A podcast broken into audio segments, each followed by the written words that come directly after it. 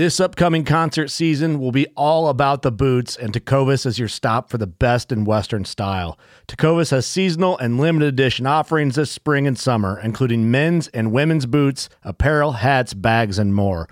All Tecovas boots are made by hand in a time honored tradition with timeless styles that are always on trend. And Tecovas has first wear comfort with little to no break in period. It's hard to find this level of comfort paired with this level of style. Stop by your local Tecovas store, have a complimentary drink or two, that's WCB style, and shop new styles. The smell of fresh leather and friendly staff are at your service. Many stores even have leather custom branding to make your boots truly personalized. And with regular live music and events, there's no in store experience like it.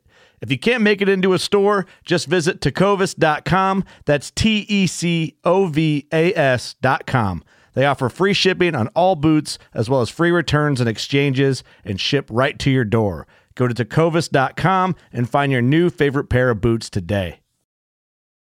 Fishing like a local isn't just about catching fish. It's about connecting with the environment and the people who call it home. It's about hearing the stories and traditions that have been passed down for generations and sharing unforgettable moments with the people you meet along the way.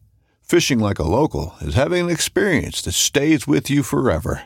And with Fishing Booker, you can experience it too, no matter where you are. Discover your next adventure on Fishing Booker.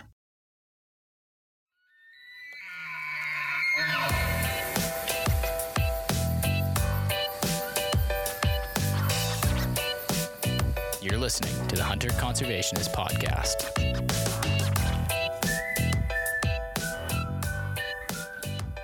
We were um, before we hit record. We actually had to go back, and Curtis was scrolling through the through the through Spotify there, looking for when you were on the show last time. And I'm like, this this actually blew me away. I would have my guess was two years ago. It was uh, episode 27, 2020. Is that right, Curtis? Yeah. Yeah. Okay.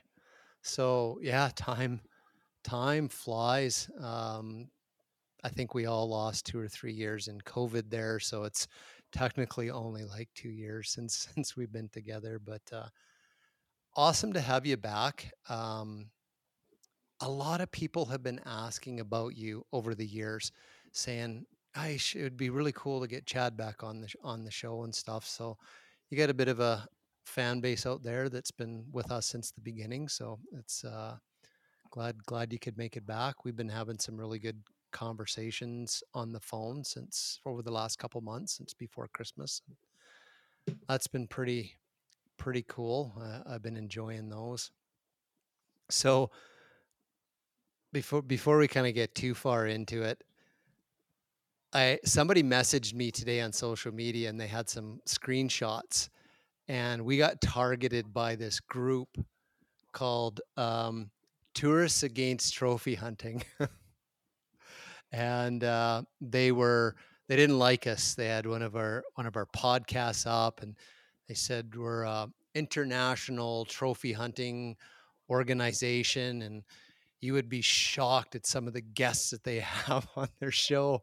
And uh, so, anyways, I was like, "Oh, who?" I never heard of this group before. So, anyways, I. Uh, the, the person that sent me the screenshots um, said, "Yeah, this is on Facebook." So I went and found them on Facebook, and I'm scrolling down. There's a couple of things where they uh, they got on some things that that we had done, and I found you.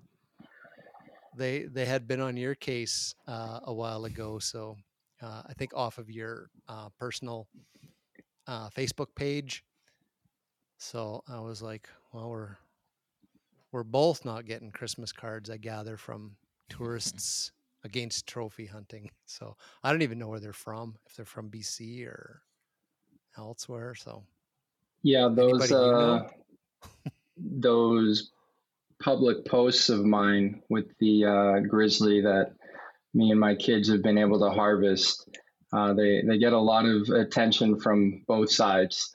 So I, I would say 80% of the people that share those posts are saying, right on, this is exactly what needs to happen. And 20% of them are, you know, saying ridiculous things about how terrible this is and how it's against yeah, their value systems and stuff like that. So it is what it is. And when you're a politician, you're used to not uh, being liked by everybody. No, um, and we're not in politics, but the long the the more you grow on social media as a platform like this, you kind of end up with sort of the same the same following. Um, people that get mad at you for the littlest things. So, anyways, I thought that was kind of kind of an interesting little thing. I mean, it literally just happened today. So, for folks that are new to the podcast, um, if you haven't binge listened and gone all the way back to episode 27 when Chad was first on uh, on the show with us, I'll, I'll give you a little bit about like what what was that conversation was about and how that'll kind of segue into today's conversation. So, um, it was it was j- just after a couple of years after uh, the government of BC canceled the grizzly bear hunt. Uh, we talked a bit about that. You talked about how um, it was sort of unfolded you know a bit of a, a bit of a shock to you and your government just the lack of consultation from the province on their plans to to ban the hunt. You talked about the impacts um, that Tahltan people were seeing on the land in changes in predators uh, and the impacts on caribou and moose which are the primary um, you know species that people hunt hunt for their families. You talked about history of Tahltan people and managing predators like it's not a new thing it's just part of what you did on the land for generations and i really remember a, a part where you talked about the Tahltan bear dog uh, and and that was really really cool i remember doing research after that and old black and white photographs and so it was this specific breed of dog that was bred for hunting um, that was exclusive to Tahltan people and it went extinct um, because of colonization. So, and all of the impacts that came with that. That you talked a little bit about that, and and another thing that I thought was really interesting when you talked about how guiding um, and guide outfitting and taking other hunters out was an important part of Tahltan culture uh, as well. And so that was kind of one of the, you know, the repercussions of losing grizzly bears uh, as a huntable species because that was important. Guiding people for it was important to to, to Tahltan. But you were you were kind of getting into talking about where you wanted to go with wildlife management and predator management, and kind of talking about wanting to encourage Tahltan people to get back out on the land and start harvesting bears.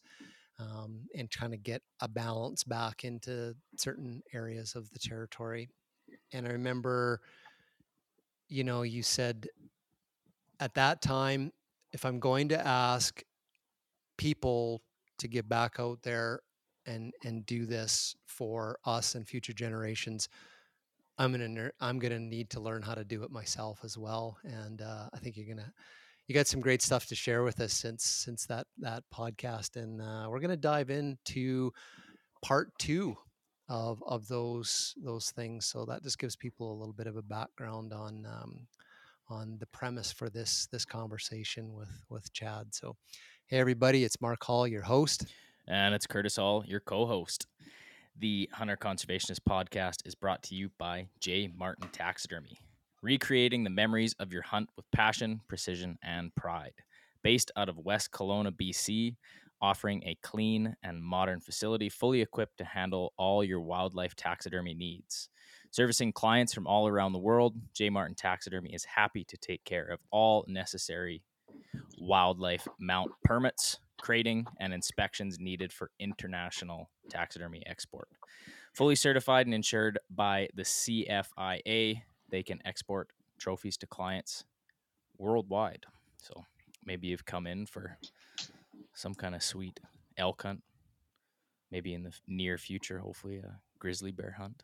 Hmm. Get it shipped back and wherever you may be from. So, as always, we're grateful for the support that J. Martin Taxidermy provides for us here at the Hunter Conservationist Podcast. Thank you, Jesse. Absolutely. Thank you. Chad Day, President of the Tahltan Central Government, Tahltan Territory is in northwestern British Columbia, and it is massive. Uh, if I remember right, it covers 11% of the area of British Columbia. Welcome back. So, tell us about your journey since we were last together in hunting and your kids starting in hunting and you getting into it like for yourself and and with your kids? Tell us about that. Yeah it's been uh, quite the journey. Maybe before i do that i, I just quickly want to commend you guys for your your ongoing success with the uh, podcast. I've been uh, keeping track. I listen to probably about one third you know, when you guys start talking about turkeys and things like that that aren't in Tahltan territory, I don't always uh, listen as in depth, but um, I, I, appreciate all the work that you're doing. I know that you've got a uh, bigger platform and some things have, have changed, and uh, just want to commend you for that dedication. Want to congratulate uh, Curtis on on being married and all that. Um, I think yeah. I I don't think I was married quite yet, or maybe I had just gotten married when um, when we spoke last, and I have a had, have had a couple more kids and have my last one coming in uh, in July. And last night we just found out that it's going to be a it's going to be a boy. So a couple of my um, friends uh, messaged me and said, you know, congratulations on having another hunter, but I was quick to remind them that uh, my 13 year old daughter is is also a hunter. But uh, yeah, absolutely. Wanted to say that to you guys. So thanks. Right on. Thank you. Getting to uh, your question, I it, it part of me feels like I talked to you guys last year, and then another part of me feels like it was 10 years ago. Uh, my life has changed significantly since uh, getting into hunting. I would say that before really getting into hunting about uh, four years ago during COVID times, my number one uh, passion outside of my my family and my people was definitely sports and i'm still passionate about sports but i would say i'm far more passionate about hunting. And uh, I know that because I gave up playing basketball and doing a few other sports because I uh, told my kids, I said, I'm not risking injury and giving up our ability to go out there, you know, hunting because uh, some sometimes we we've been out there hiking around, you know, 12, 15 kilometers in a day, and um, yeah, it's it's it's just been great. So I would say four years ago, went out and uh, went up on Level Mountain there in Tahltan territory. In the first 24 hours, I was with uh, one of our staff members and with the guide outfitter slash personal friend slash uh, pilot. I'm sure that people back home will know who I'm talking about. And all three of us were on this little perch by by Level Mountain. All of us had binoculars. We're all looking around the brush, didn't see anything. We turned around. We started walking down this this little hill, and then we heard a noise behind us. We turned around, and there's a um, you know there's a female grizzly with two cubs the same size as she was, and uh, Buddy had a, a video camera and stuff, so he he turns on the video camera, and the other both these guys were non Tahltan, so the experienced hunter said, you know, get your gun up. And if she takes a few more steps down that down that hill i mean you might you might have to have to shoot her and i'm thinking you've got to be kidding me. Like i did this was not what i signed up for. I did not want to shoot a female uh, grizzly bear in my first 24 hours in this absolutely beautiful uh, sacred place. And it was almost like uh, like she just knew what was said and gave us a, a big look and then uh, turned around running and the, the two uh, big two-year-old three-year-old cubs whatever they were uh, ran with her and it was just a huge uh, lesson to me that um, whether people are experienced hunters or not you just always got to be so careful out there um, the grizzly bears are just so stealthy, so sneaky when they want to be. And, um, you know, we, we spent a couple more days up there. We saw a lot of caribou, grizzly bears. We didn't end up um, harvesting uh, anything in, in that particular trip. Ended up getting my first uh, moose shortly after that. That was a whole um, journey in itself. 400 yards. I still don't know how I hit it. I just thought it was so far. I thought it was ridiculous that I was even shooting at it. And uh, you know, you'll never forget your your first one. And the year after that, I felt like, okay, I think I'm I'm at least ready to bring my son out with me and, and other uh, expert hunters. And at the time, he was uh, he was 14 years old, and um, we ended up uh, going up to Hyland Post area. We always want to put ourselves in places where there's a high uh, ungulate population, you know, calving population, so that when we uh, do harvest uh, grizzly bears specifically, that we are saving as many ungulates as possible. We would never go after uh, fish eating bears or bears in areas that we consider it, it unnecessary. The, the goal is to, to help out our vulnerable uh, predator populations, or sorry, help out our vulnerable uh, ungulate populations. And yeah, that was that was a heck of an experience. Um, he ended up, uh, I ended up just panicking, missed the bear twice. Uh, my son had had shots the day before at a different bear, and he had missed. So we were, you know, he was kind of gun shy, and I just, I just said, you know, you got to shoot, and he ended up taking down an eight foot um, grizzly bear um, before I ever did. And again, just uh, just an incredible uh, memory. And later that uh, that fall, he got his first moose, and I brought two of my other kids out with me. We actually went out to um, to an area that has been utilized by the Day family for for generations. Um, that was with my my cousin uh, Jarrett Kwok, and I just want to recognize him because he was our first uh, Central Government guardian ever, and he was uh, my first cousin, and we were the same age. And he he passed away from from cancer shortly after um, shortly after that trip. He he was he was sick when we took that trip, but you know we we knew that could possibly possibly be his last uh, trip out there and whenever I, I talk about wildlife and whenever we're, we're hunting, he's just always, you know, in my heart. And there's a, a Guardian Award that's uh, that's named after him now that they present in, I guess would be Ottawa every year. And last year was the first year, but they're they're going to keep that award going. So just want to recognize uh, Jarrett when I tell that story because mm. we will never forget that uh, that moose hunting story. And shortly after that, we did uh, our first our first goat hunt.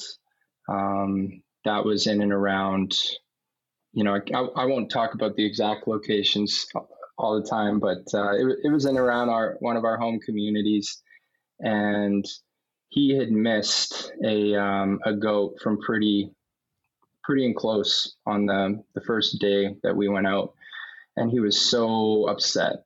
And um, you know we went back to to the camp and everything and i said hey man don't worry about it. You know like if you don't get anything when we go home you can be upset. But for all we know there might be an enormous awesome goat. Not that we're out there trying to get the biggest best one but you know who knows right? And he's he's 14 so of course you know he he thinks like a teenager. And uh, two days later, he ended up taking down this uh, gorgeous mountain goat with 11 inch horns. And at the time, I thought, ah, no big deal. It's just a mountain goat. And when we uh, when we brought home the meat and the hide and you know the head and everything else, my my father, you know, is a Tahltan elder who hunted for decades, and he said, oh my goodness, this is an absolutely uh, gorgeous, huge goat, and we didn't even know. Um, we we utilized all the meat. We did everything we were we were supposed to do in a good way, but we had no intention of uh, getting the head and all of that taxidermy. But we were kind of pushed to to do that, and you know, to this day, it's it's above my uh, my son's uh, king size bed, and that uh, grizzly was on. We got his first grizzly turned into a rug, so that was on his king size uh, bed for for about a year until we donated it for a good cause. So that was all, you know, Malachi just in in one year. And I'm just one of those people that when I when I put my foot down and and I say I'm going to do something, um, it's going to happen. And I just decided that year that um, I was going to take my my eldest son out, take out the other kids when I could, and that we would, you know, hopefully start building some new traditions, new memories. And sure enough, that was that was kind of year um, one of, of taking taking them out, and we've done it for uh, for three years in a row now. And yeah, my daughter this past season got her first big game animal. She shot a uh, caribou at 13 years old Again, wow. could go into all those stories about that. We hiked down to it. She took a shot, missed, scoped herself in the head. Luck- luckily, she wasn't bleeding, but I could see she had this huge, you know, shriner on her head. And I just screamed at her and said, "Hey, like we can still get them. Like, don't worry about it. Don't worry about your head. Let's just get into another position." And uh, somebody was recording us, kind of from afar, and we got into another position. She shot, and the the caribou just dropped immediately. And he uh, he was showing us the footage afterwards, and he was telling a group back at camp. He said, you know, that was just so cute the way that she screamed in joy, and I burst out laughing. I said, that was me screaming in joy. That was not my daughter.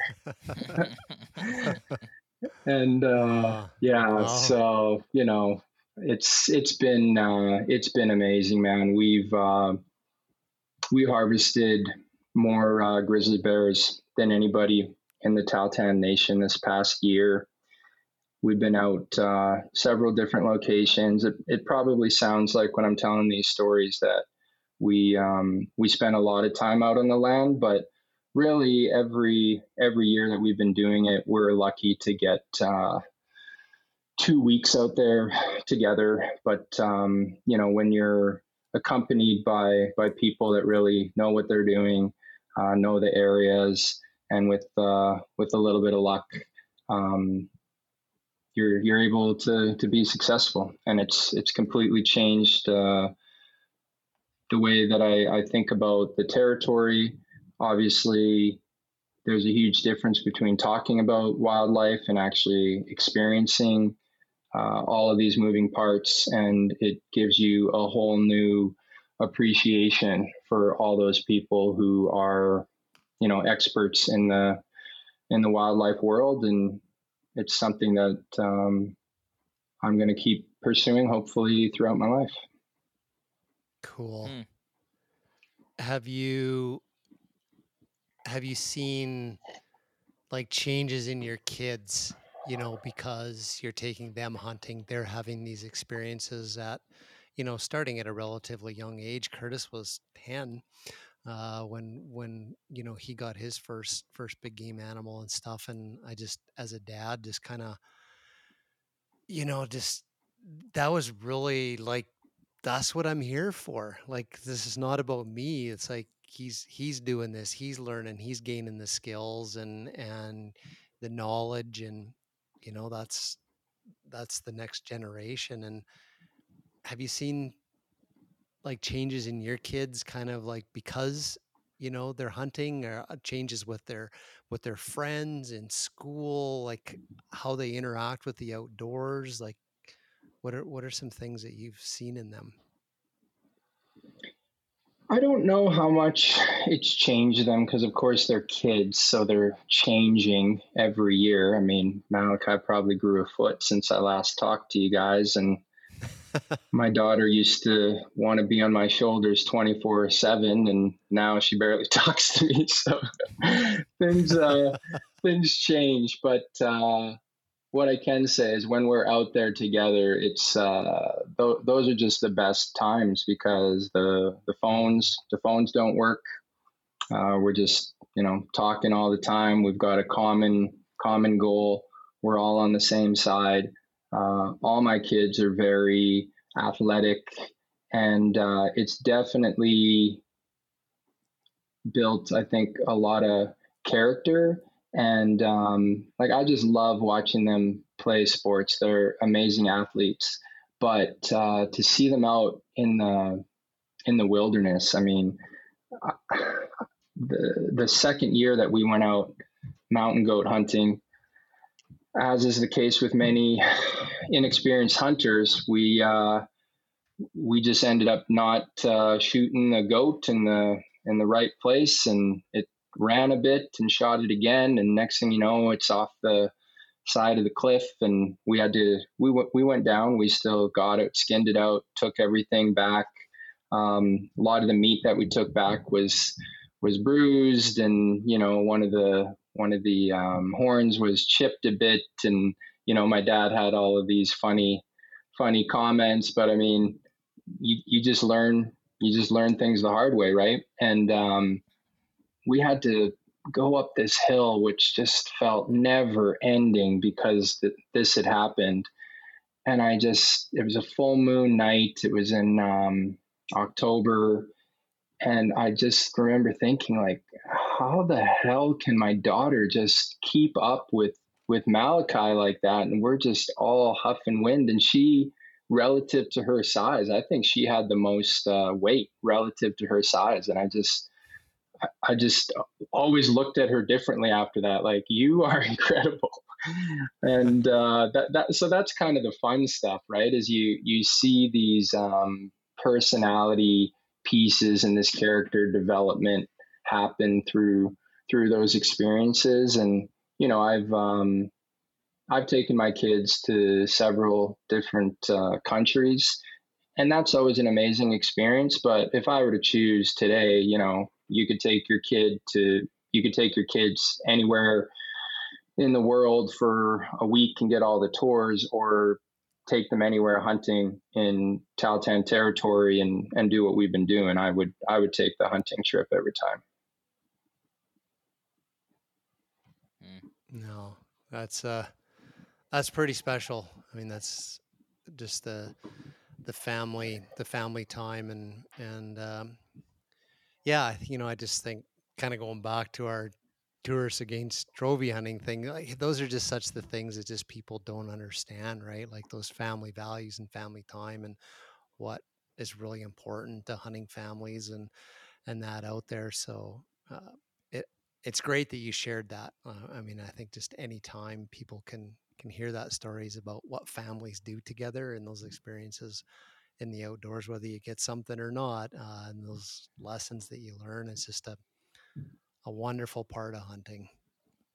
Now it's pretty exciting. It's pretty exciting to uh, to to see what you're doing, and I've seen some of the pictures of your kids and with their animals and stuff, and it's just uh, it's just so so exciting. Um, of course, Curtis and my daughter, they're grown and married and kind of still do a little bit, but I'm I'm gonna have to bide my time for grandkids to to go back to that experience. so start out with the gross and all that kind of stuff. Let's uh let's segue into a little bit more um, uh, around the grizzly bear um, hunting stuff. So you know we've talked you've you've told me kind of about like from a higher level uh, you know as a nation um, what people are seeing with bears um, the concerns the numbers uh, the impacts on on moose and caribou like you said a f- few minutes ago in certain you know areas of of the territory i think you were sharing with me before in one of our one of our conversations kind of about some management goals, uh, like you know, as a nation, what you'd like to see for numbers of bears removed and stuff, and and the program that you have in place. Both you know encouraging people to get out in the land and and the people that you've been going with doing it. So maybe fill us in on what what you've been accomplishing what you're trying to accomplish what you're struggling with trying to manage predators in you know in these wilderness areas and then maybe touch a little bit kind of um, broaden that out a little bit kind of to to some of the other species that links together with with bears. Like what's the state of you know wildlife in in Tahltan territory so. Yeah so um, building on what we spoke on last time obviously the uh, province has still not reinstated the grizzly bear hunt. The uh, people that understand wildlife management the hunters and the people that are out on the land in the territory, um, they're not happy with um, with what they're seeing on the ground. Uh, our wildlife department has uh, has grown over the years, and we got to a place where we actually hired four full time, you know, people just for predator management, and that was semi-successful when it came to the uh, the wolf trapping, but that's a very specialized uh, skill. I mean, they're not mice; they're just so intelligent, and um, you you really need to have dedicated staff that become experts over time. And we have a couple of those, but when there's turnover, it's it's been tricky. When it comes to the uh, the grizzly, um, we put in in incentives to to help um, motivate people to to exercise their Tahltan rights to to help us with the populations because we know that the the ungulates need it. We know from basically the what I would call community knowledge on the ground that even when there was a um, a grizzly hunt in the past for resident hunters and for guide outfitters that they were taking out around 100 male grizzly bears every year, and the population on the ground was uh, was seemingly still increasing. And since we last talked, the um, amount of break-ins in, in cabins out on the land has uh, has increased. This isn't from you know garbage and things like this. This is from this is in into cabins, some of which have never been broken into, some of which haven't been used for for a decade. So we see a lot more uh, of that happening. We put out a, a press release, I think, a couple winters ago, and a bear that was quite desperate after the uh, after it started snowing actually broke into a cabin that had an old uh, old lady inside the cabin outside of Iskut, and uh, she got out of there thankfully. But um, obviously, that could have been a, a very very tragic situation.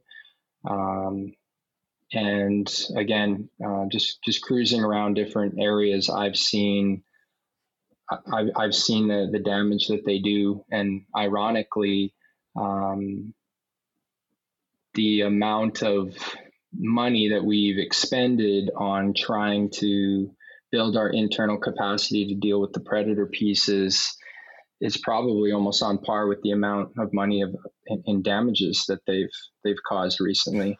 I would say in um, in the last two years, I would not be surprised if it's around two hundred and fifty to three hundred thousand dollars worth of damage done by by bears breaking into to cabins. Uh, an example of that is there's a, a, cultural area up in the Klappan area that the uh, Iskut community uses quite uh, quite heavily, and uh, I was able to to see the damage done by a bear firsthand. And you know when it goes in there and rips into the kitchen, and then for some reason has to go rip into almost every cabin just to take a look and cause damage, and then you know, walk away. And I can understand if people say, well, maybe it was in the kitchen because it smelled something, but I can tell you there was nothing in those cabins, and it still broke into those cabins and didn't go through the uh, the front door like a football player. No, that'd be too easy. You know, he had to rip up the back and the insulation and everything else,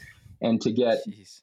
to get people out there and to have to sling materials out there because you can't drive it into that that area anymore. I mean, it's just it's super um, expensive, and um, yeah, it's uh, it, it's it's a problem out there. Well, yeah, I mean, I guess everything in is magnified you know trying to manage wildlife and and like what you said just the remoteness of these areas because of so much of that area is wilderness up there. I mean down here we take it for granted because you know you're never really that far from a road but everything is is magnified up there. Now what about what what are people seeing with caribou and moose populations you know as as far as their interaction with bears like you know you were saying uh, earlier like you have areas you know I, I would assume like on the lower Stikine where bear populations are like coastal a lot of lush vegetation and then they got salmon runs uh, and then other areas where you know like i don't know what you call them like mountain bears uh, they're living with caribou and moose and more, more dependent on them and and it was the those populations with moose and caribou seem to be what you said where the greatest concerns were and what what are what are people seeing? Is it is it really high densities in calving areas on wintering grounds? Is it getting animals like after the rut before the bears den up like kind of what's what's what's happening what's the dynamic so I can tell you, and this is the difference between the last podcast, of course, is that I, I can tell you what I saw. And uh, I, again, I won't get into the exact locations in case it makes uh, some community members pissed off, but I can tell you that um, when was it? It was in August. And we were in a mountainous area and there are no fish runs. So these bears are um, primarily eating uh, what's up there, low bush uh, blueberries and ungulates. And in a three day period, just given where the um, the quad trail was and where our camp was, and then you know we would obviously branch off from the quad trail and, and hike into certain areas and stuff like that. There was probably a uh, four or five square kilometer kilometer radius in there. And we saw 15 different grizzly bears with our eyes. And then we saw, you know, tracks in other areas. And we knew that there, there were bears there because the tracks weren't there the day before. Right. And um, it, it was just, it, it was mind boggling. I had been up to that area before and we saw grizzly bear bears in there before. Actually, last summer, not last summer. Well, yeah, August is still summer. Uh, we we went there and we saw two, and I don't know how the boys missed that one, but they missed it. And uh, but we we saw more caribou than we did uh, grizzly bears. And this year, I mean, to see 15 grizzly bears and to see maybe six or seven caribou and we saw two moose. One was a male, one was a female. Uh, there are areas where, yeah, you see way more grizzly bears than you do uh, ungulate populations. But, um, you know, in a three day period, we came home with a few of them. So we tried to we tried to help out the uh, the the caribou population, and then actually um, I went back, it might have been late September or October, and it was the first time I ever took my uh, my wife out, and it was the first time that we had ever got you know fall grizzly bears like where they're almost ready to to den up and, and stuff like that. And we ran into um, yeah, there was resident uh, hunters out there, and there were guide outfitters out there. So I'd have to look back on the dates, but obviously you were still allowed to um, to be hunting uh, moose and caribou. And one group we ran into, and they said, you know, there's a there's a bear just down down the road across here, yada yada. They explained to us uh, that they had seen this bear on top of uh, on top of a caribou carcass. So we went to the spot. We saw the carcass. The bear wasn't there, and um, you know then we had we had waited and waited and I was the only one that had patiently waited. And then I got up for a split second. I thought my son was screwing with me. He said, "There's the bear," and then him and uh, another Tahltan kid uh, shot and and got this uh, this beautiful bear. But what was so you know ironic about it is that we had actually brought out um, some non Tahltan people that are helping us on the negotiation side of things, and here it is, right in the flesh, a bear that had taken down a uh, a caribou in this in this area, and um, yeah, we ended up coming home with with the grizzly bear and and coming home with a beautiful uh, set of uh, caribou horns. But the you know the caribou was mostly eaten and, and rotten by by that time. But it was just yeah, it was just amazing. And for my wife, she's uh, she's from the Philippines, so to see all this, I mean, it was just mind-boggling for her. And she she just told me, you know, when I when I used to clean some of the things after a hunting trip, I really wasn't happy with you guys, but now I totally get it, and now I totally understand how you know you get blood all over and this all over and all these weird smells and all this stuff. It's because you know it's uh, it's difficult. You have to cross rivers you, or streams. You fall. You get this. You get that. Like uh, that was an amazing um, experience too. And, and Malachi actually ended up getting over 80 pounds of um, of grizzly bear fat from from that particular bear. Wow. Yeah, that's uh man, the the fat in some some cases off of bears is almost like a more prized thing than you know than the meat just because there's it's such a such a unique you know product that you get off off of a bear compared to like the types of fat that are on on moose and elk and deer and whatnot. Now i mean kind of talking about uh, you know managing grizzly bears um, from a predation perspective you know and and um, you know the focus being on on caribou and moose populations keeping them sustainable because that's the you know the primary species that people hunt for you know for their winter food like having been involved in this in a few years kind of like what what are your thoughts around like the challenges? Like everybody talks about we should do predator management we should do predator management and and here you are with a bunch of years of experience of of trying to do this it's obviously you know harder er, easier to say than you know than to get done and be interesting to to know what kind of your thoughts are of like how, how do you ramp that up to like a landscape scale uh, when you're talking about places that are that are so big because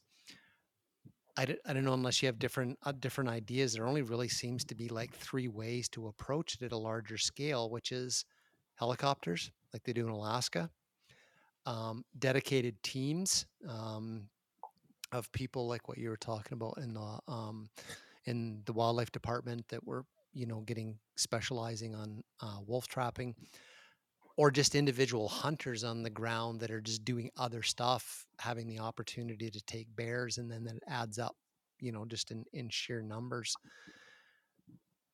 What what challenges you've been facing, and what what advice do you have about this concept of landscape scale predator management? Yeah, obviously the uh, the bigger the the territory, the more difficult this is. The further you are away from um, a lot of those helicopters and, and things of that nature. We have 11% of um,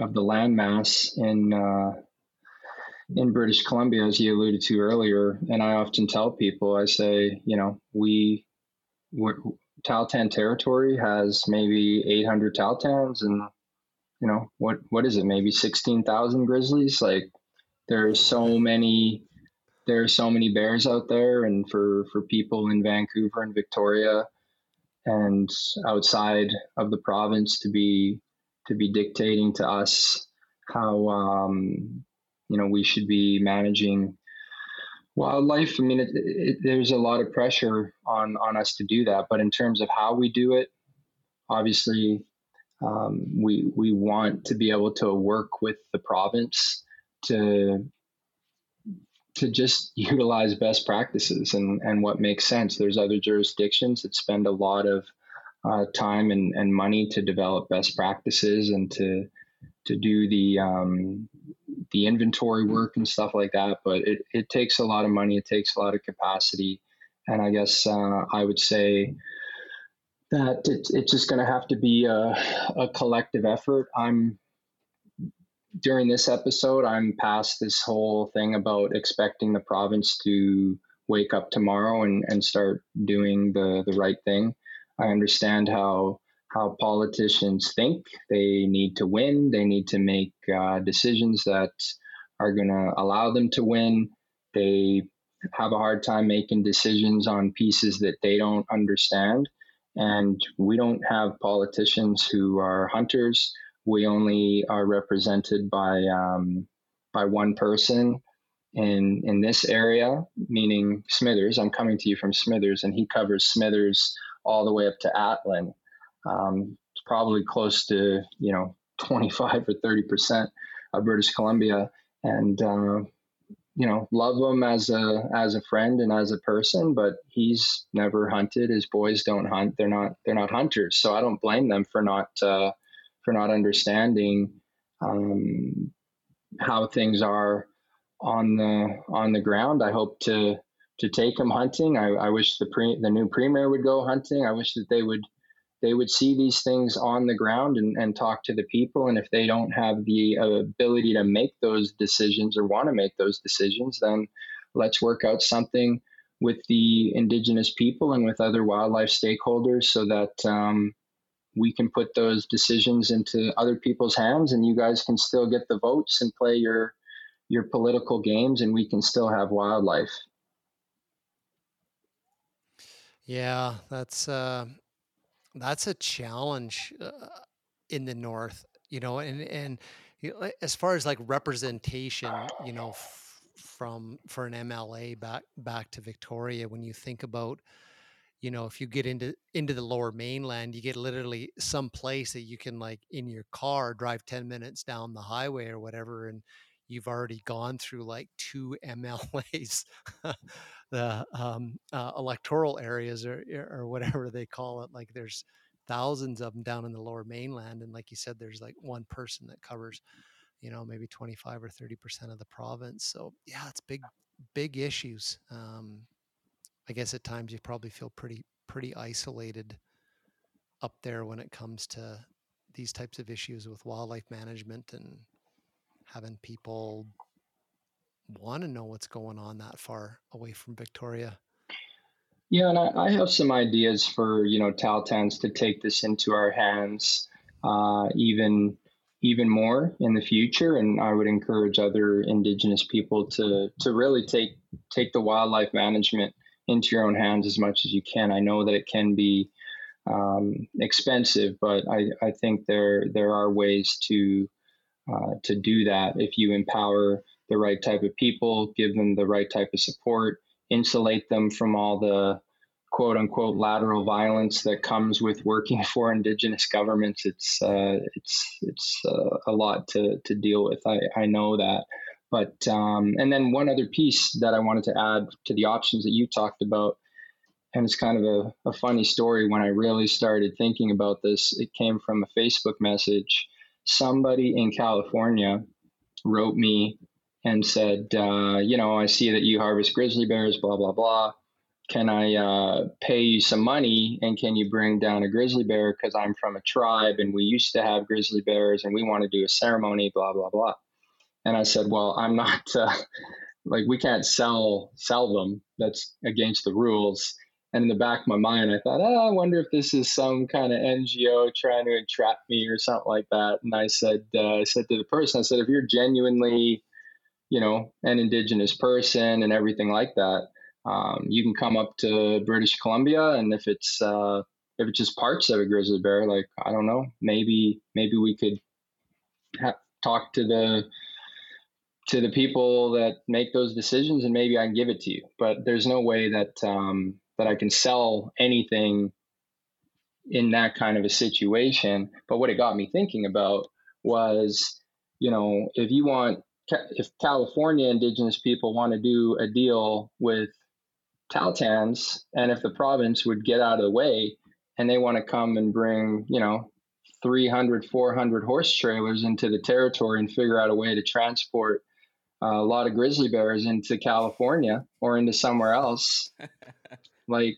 you know, I, I don't I can't speak for the people we haven't um, I'm the spokesman for the Tahltan central government, but we've never had this conversation with our people. I want to make that crystal clear so nobody gets mad at me later saying, "What did Chad say that we agreed to do?" Yeah, yeah. I'm not. Yeah, it's, it's, not like you're speaking no. to policy. So yeah, yeah, that your boards agreed to. Yeah, no, I no, but um, these are ideas, brainstorming. Yeah, like you, you know, you read about how they reintroduce wolves here, reintroduce that there.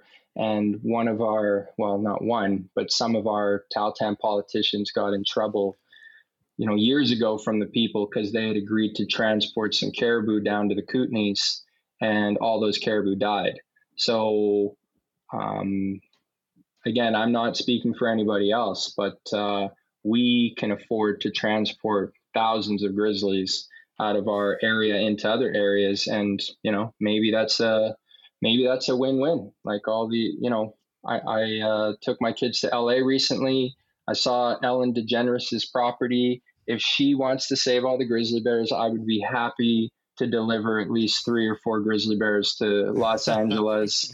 it used to be grizzly habitat anyways, and Ellen can, you know, can can see what she's trying to protect up close, as can a bunch of the other celebrities. If you love the grizzly bears that much, then let's bring them back to their to their natural habitat in Beverly Hills and, and all of that. And if you're not going to do that, then then shut up and let the people that deal with them manage them properly. Yeah, yeah, no, for sure. I mean, there's a, you know, there's a, you know, a realistic part about that. I mean, they're talking about grizzly bear reintroductions into the North Cascades of northern Washington. That's controversial, um, but that population ranges into the Cascade Range of British Columbia, which is one of the most beleaguered grizzly bear populations in the entire province. Like they're isolated, they're becoming genetically bottlenecked, their numbers are declining. Um, you know, and so they're talking about reintroducing them on the U.S. side, you know, and and it's like if you're going to re- reintroduce them, they have to come from somewhere, and you know they're probably talking about moving them out of Yellowstone or whatever. But uh, yeah, I mean, it, it's it's kind of like in conservation, you know, sometimes those thinking outside the box things is where some of the solutions come from. And it's a whole, whole new wildlife management program for Tahltan people. If, uh, I mean, they fly, they fly lions around in Africa. Like they say, okay, this group is, you know, they can't stay here anymore. And I've seen photographs of like where the teams have these lions tranquilized in an airplane and they're all like got their IVs and all that kind of stuff like like patients and they're they're flying them to their new home and just always hope that they have enough anesthetic for for the flight but uh maybe that's an option there flying flying a few for for conservation purposes but um Okay, let's let's shift into another topic. I wanted to get to get your thoughts on. Uh, I've touched on you know this a little bit about you know we're talking a little bit about resident hunters, a little bit about First Nations hunters, a little bit about you know guide outfitting and stuff. And um, Tahltan territory is you know is a destination location in British Columbia for a lot of hunters. There's some um, big outfitting operations up there. Some of them are owned by Tahltan people that run guide outfitting businesses. Some some aren't. Resident hunters like to go up there for, you know, the stone sheep or the moose or the caribou or you know the experience of just an amazing landscape. And it, it seems almost like every week in British Columbia, you know, and just not even getting into like social media discussions, but there's something happening um, you know conflict between these these groups um, interests uh, you know jockeying for position concerned about you know hunting regulation proposals are out right now and and there's places of the province uh, where they're proposing to reduce resident hunter opportunity and tags in areas because na- First Nations in those areas have said like, "Hey, this is an important area to us," and it's like we kind of want like to be left alone, so to speak, and and then on top of that, we have wildlife population problems, um, and it just seems to be, at least from what I've seen, it seems to be hard to get folks together. Um, everybody says wildlife should come first and wildlife should be our focus and you know we should all get together and work together and then all of a sudden it's like everybody's kind of like off in their own corners defending or trying to hang on to something and i almost feel like people there's a lot of fear in british columbia in first nations communities in the guide outfitting industry in the resident hunting community. There's just like fear and angst and i don't know if it's people worried about losing ways of life losing um, you know the ability to go hunt if it's a power thing if people are worried about like who's going to get to say what we're allowed to do and what what are you seeing? What are your thoughts you know about this? Because you're in the heart of the place that lots of people want to go to and, and hunt and run guide outfitting businesses and Tahltan people that need food for the winter and well i think uh, it's very unfortunate and frustrating for for me.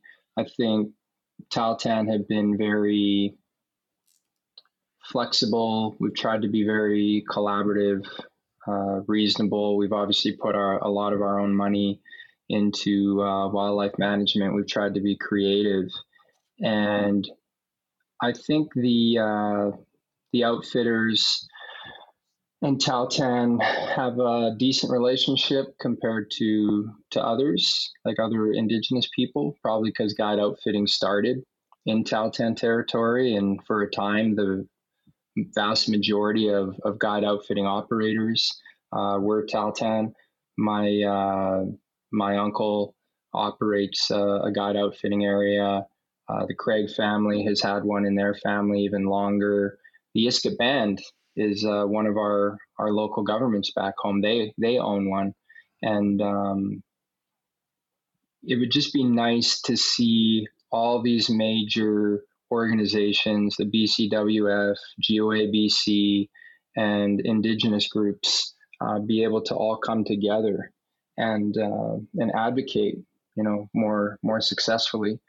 And even um, indigenous people themselves need to take responsibility because in a lot of situations you have uh, multiple levels of government within the indigenous group that are fighting with each other. So, like, how can we possibly create a good relationship with other stakeholders and I'm not saying we're stakeholders. Some indigenous people get really touchy when you say that.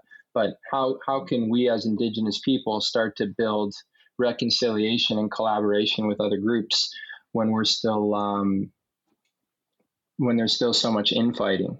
So, but that being said, tons and tons of infighting with some of those other groups as well. And uh, we all have to take responsibility for our part and I just I, I don't know what the answer is, but we definitely need definitely need the guide outfitting community, the resident hunting community, and the indigenous uh, governments to to all come together, have some common direction on some pieces, throw 50 issues at the wall, and if we can only see eye to eye on five of them, fine. Let's hit those five issues as hard as we can. And I'll give you an example. Hopefully, the other nations and my nation isn't upset with me. But we, um, in our part of the province, we got Tahltan, we got Kaska, we got Tlingit. And collectively, that's 24% of the, um, the land base. and there's you know some so-called overlaps, so-called shared areas, and we're all interrelated, and it creates you know all of this tension from time to time. But we created on the BC side the Tahltan Kaska Tlingit all come together on all kinds of shared issues. We don't agree with everything. We don't even agree on uh, on wildlife stuff sometimes, and they have different some some of those governments from uh, and or Tlingit, depending on who's in government, they they don't have the same practices that we have with predator management, but we all can agree on certain issues we have with infrastructure needs. We all can agree um, on protecting, you know, the environment. We all can agree that the highway needs to be um, improved. These kind of things. So if there's um, some issues that where there's a lot of tension, that's okay. We can still focus on the, the ones where we have shared interests. And one thing that we always talk about is, you know, putting the children at the center of our decisions. And you know, that's that's three different um, groups that that can come together and make that happen. Three indigenous groups who have oh, I don't even know how many now, some like eight or nine different governments. So we can get BCWF, GOABC, and some indigenous people together.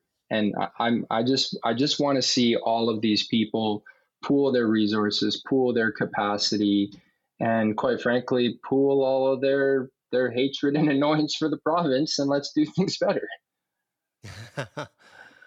Eh, how much do you think of that that challenge of getting groups together and like I've you know over my lifetime it, it seems to ebb and flow like you have periods where it's like you know there's round tables there's projects there's processes you know people getting together at conferences and like you know really cool conversations happening and then it kind of all falls apart and then it takes like years and it's like this constant like up and down thing like almost like wildlife populations where it's like you know good relationships and everything goes for shit and then everything kind of starts to get better and then something something uh, happens.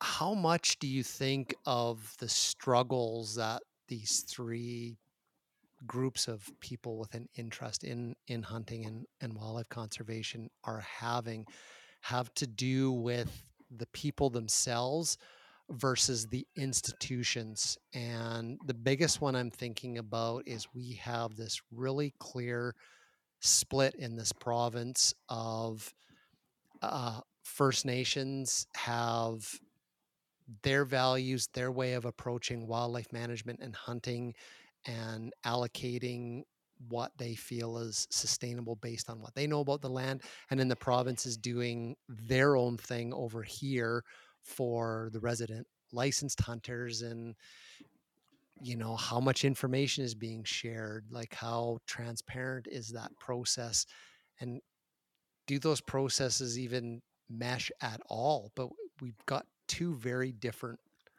you know ways of doing um, doing business when it comes to hunting and wildlife management and, and uh, you know uh, get your thoughts around that. Is it is it the people that are just hard to get along and put something like wildlife first or is the conflict because of the structure that I was talking about our laws our governance and we're never going to be successful if we keep the model the way it is yeah, I'm sure it's a mixture. It's obviously hard for me to uh, to speak of the governance of other organizations that I don't understand. But when I think back to the example I gave earlier about the three nations, the uh, nice thing is that we have very intelligent, dedicated support staff that everybody respects and they have been very consistent.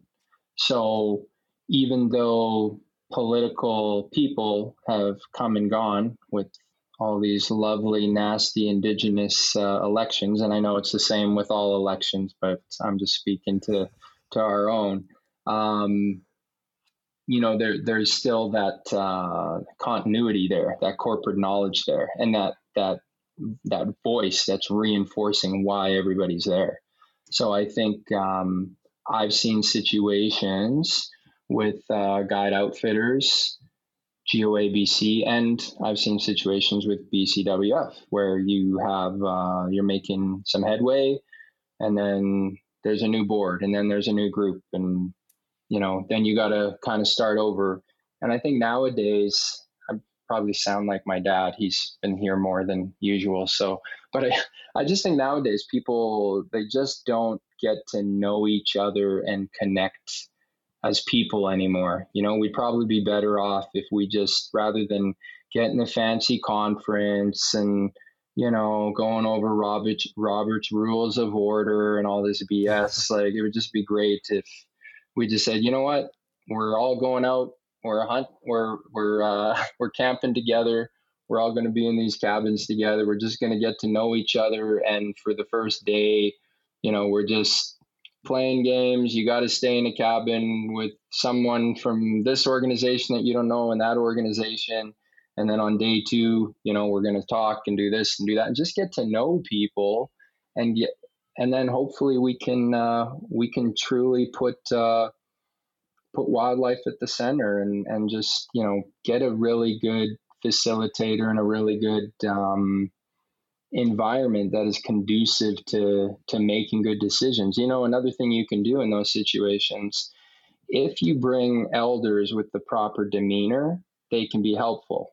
You don't want to get old people that are just miserable and they're, you know, stirring up shit. You want to get elders with the proper demeanor, you know, people that don't point fingers, that don't swear, that don't say nasty things to each other and it also uh, it wouldn't hurt to to have some young young people there. I mean, you can imagine if the three of us were all just elected into our positions and we made promises that to our people that voted us in, and then we get to a table together. We, we kind of feel responsible to stick to our guns because that's what we told our constituents that we were going to do.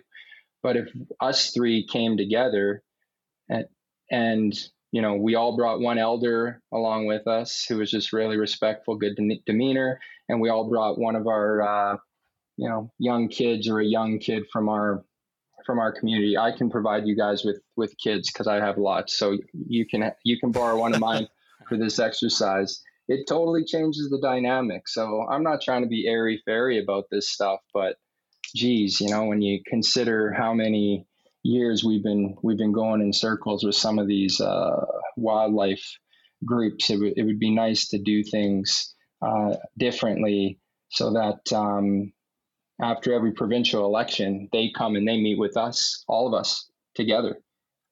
I don't know.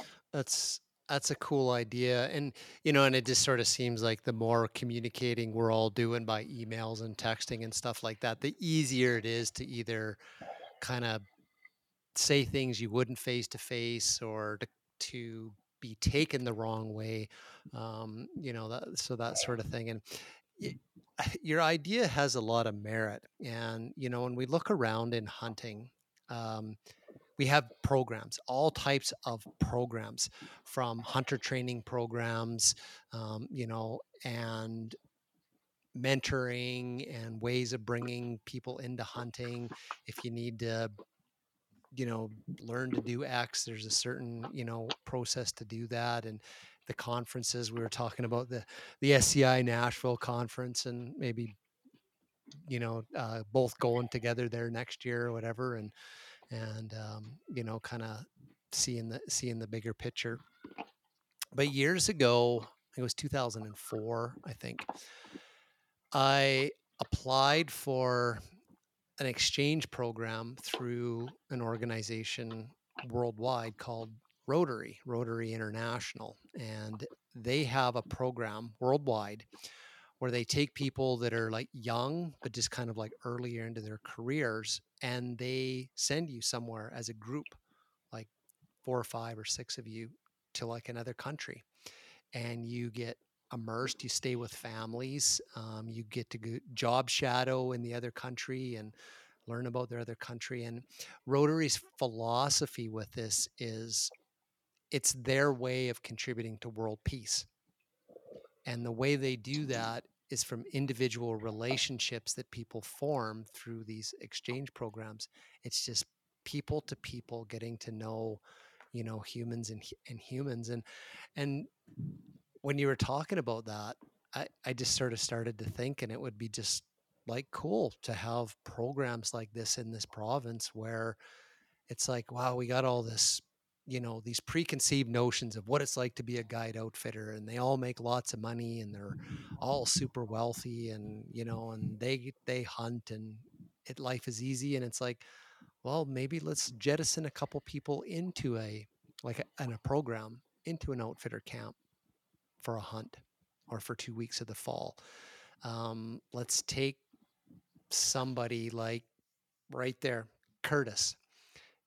He goes up and meets your son and your family and does a hunt for a couple weeks and then your son comes down here and spends a spring with us or something like that and learns to hunt turkeys and then goes back and says dad this is the coolest thing ever. This is what we're going to have to do every single year. We got to drive to the kootenays and hunt, hunt these turkeys. But but through that like we're going to start connecting as people and you know one day you're going to be in meetings together and you know you're going to be talking about the agenda and robert's rules or whatever but afterwards you're going to be like oh yeah i remember the trip and we were on that ridge or whatever and that's probably where the real headway is going to be made in in this province for some of these issues. I don't know it's just kind of a a dream it's good to dream. we all got together we need hope good to dream sometimes. Had, had, had, some kind of a giant, giant exchange program and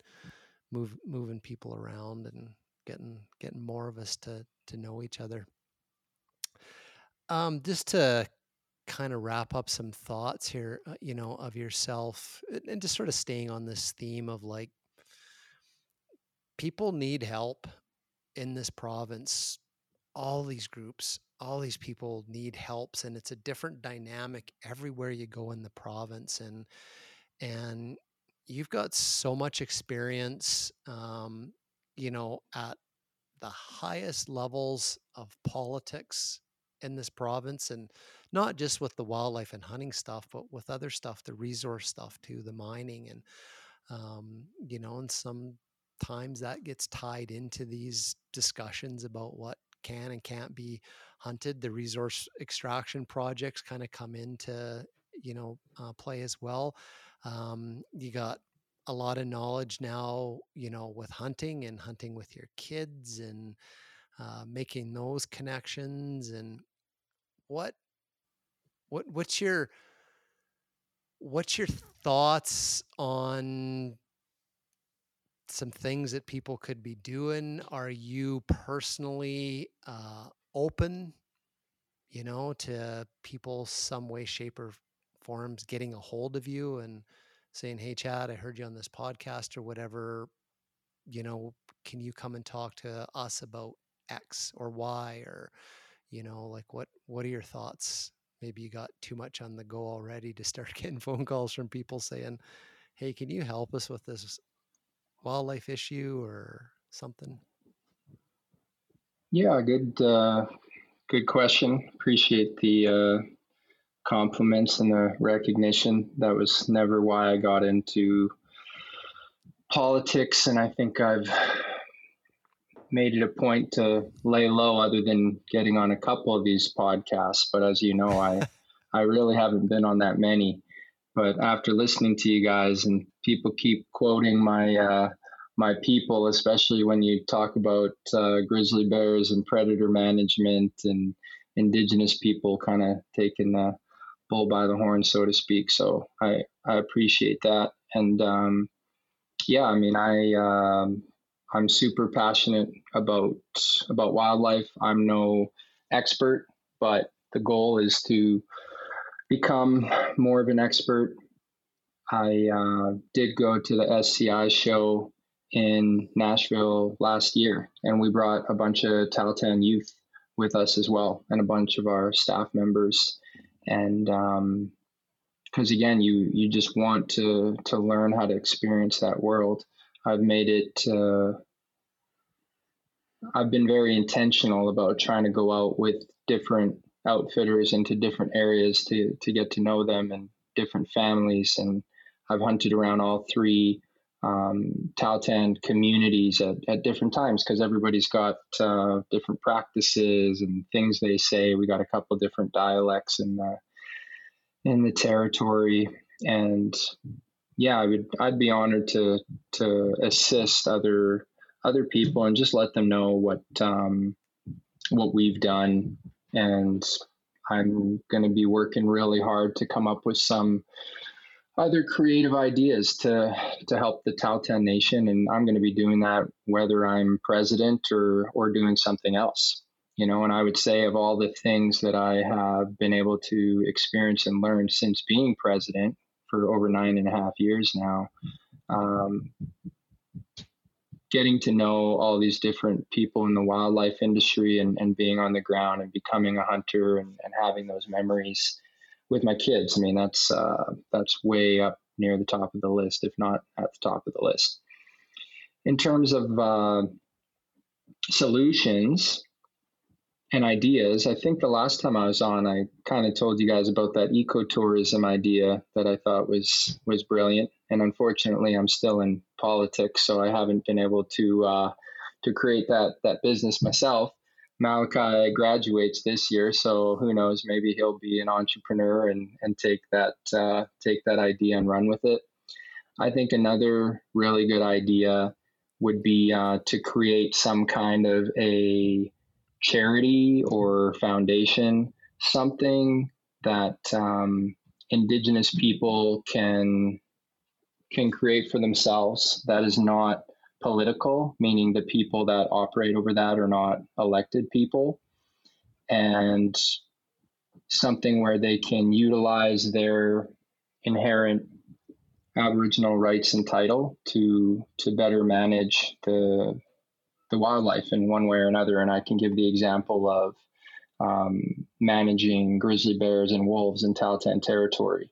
If we had some kind of a, a charity or a foundation and we were able to um, build that in a fashion so that you are mentoring the next generation of hunters you're out there trapping you're out there harvesting you're able to take young people and, and maybe even governors of, of your government from, from time to time to, to things like the SCI show and things like that. Even if you're against uh, guide outfitting, it's still an amazing you know venue where you can connect with people.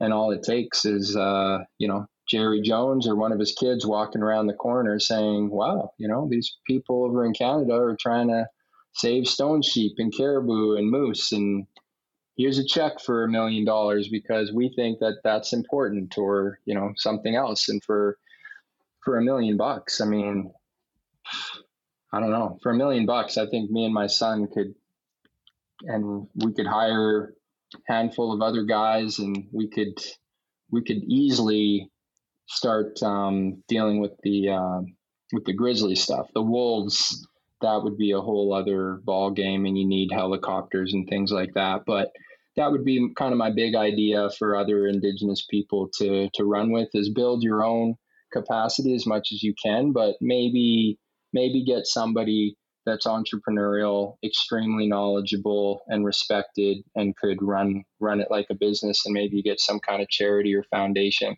that's out there doing a lot of that uh, that work on the ground because we have the ability to manage wildlife 12 months of the year unlike other people.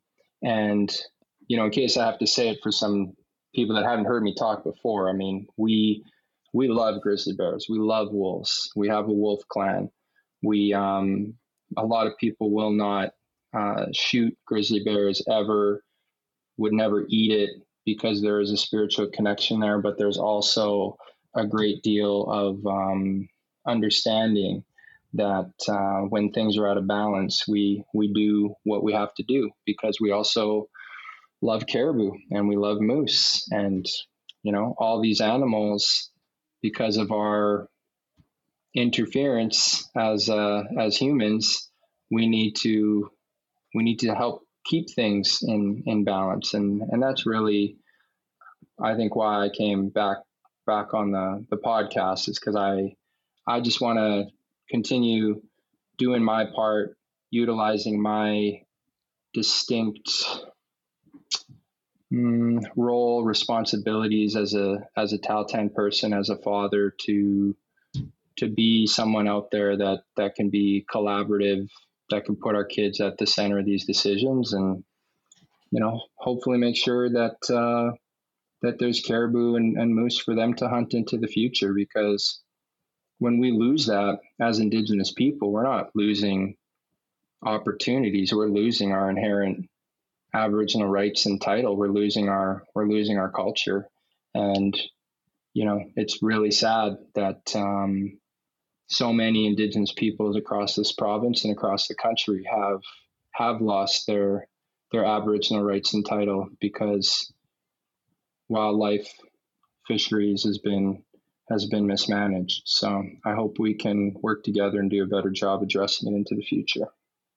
Yeah, no, that's a good that's a good message. Um, uh, anybody that hunts has that common bond, and you know we all want we all want the same things. Um, our it's the hunter's heart, you know, and and we care for the wildlife first and foremost, and and we've got to find a better path uh, in this province, and probably real soon in some places, rather than rather than later. And uh, it's pretty inspiring to you know hear that you want to, you know, help in any any way, shape, or form that you can. And um, now in your role and after your careers in government's finished, whenever that happens to be, then you carry on. You know. Um, uh, contributing and, and giving back to Tahltan people and wildlife and maybe the rest of the province as well. So, Chad, this was a great conversation again. Really, really appreciate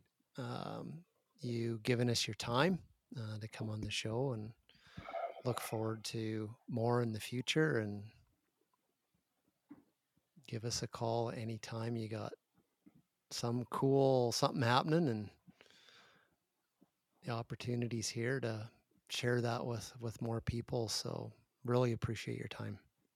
Appreciate the opportunity, guys, and you know, keep uh, keep doing what you're doing. I'll keep listening, and uh, yeah, I'm sure I'll I'll come on again someday when I have more more stories and a few more ideas that I think could be helpful. No, that sounds awesome. Look forward to that as as well next time. Uh, hopefully, it's not. Was it four years, five years? so uh, then we'll be getting we'll be getting pretty old, all of us. So, uh, Curtis, take it away. Right on. The Hunter Conservationist podcast is brought to you by J. Martin Taxidermy out of Kelowna, BC. I've said it before. If you guys haven't seen it, he has a really cool grizzly bear mount.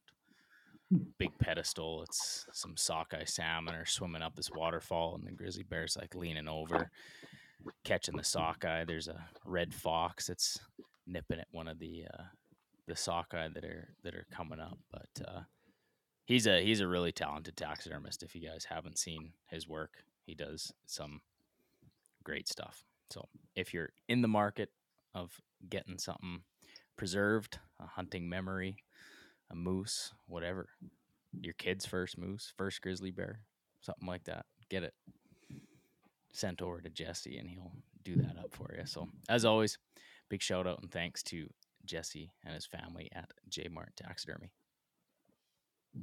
Cool. Yep. Really appreciate J Martin Taxidermy for supporting the show and all these uh, great conversations that we have. Um, Chad Day, uh, President, Tahltan Central Government. Um, if you got questions for Chad, folks, or anything that you want to uh, know from this podcast, uh, shoot me a message uh, on social media or mark at bloodorigins.com. And um, we'll see if we can get you get you some answers, and maybe we'll have some great conversations in in the future with Chad that are maybe based on some of your questions. So uh, we're here for that too. Uh, we're all trying to learn, uh, navigate our way through these uh, really conflicting to complex times. Uh, there will be a path. Future generations will find uh, the balance, uh, but we're the ones that are plowing through the deep snow right now, all trying to do the best we can. So, um, yeah, if you got questions, shoot them my way. And uh, thanks for following along on this great story. Uh, if you didn't listen to episode uh, 27, the first time Chad was on, go back and find it and uh, maybe listen to it first before you listen to this conversation. But I, I think you'll be fine either way. So I uh, really appreciate everybody following along and listening. And we will see you in the next episode.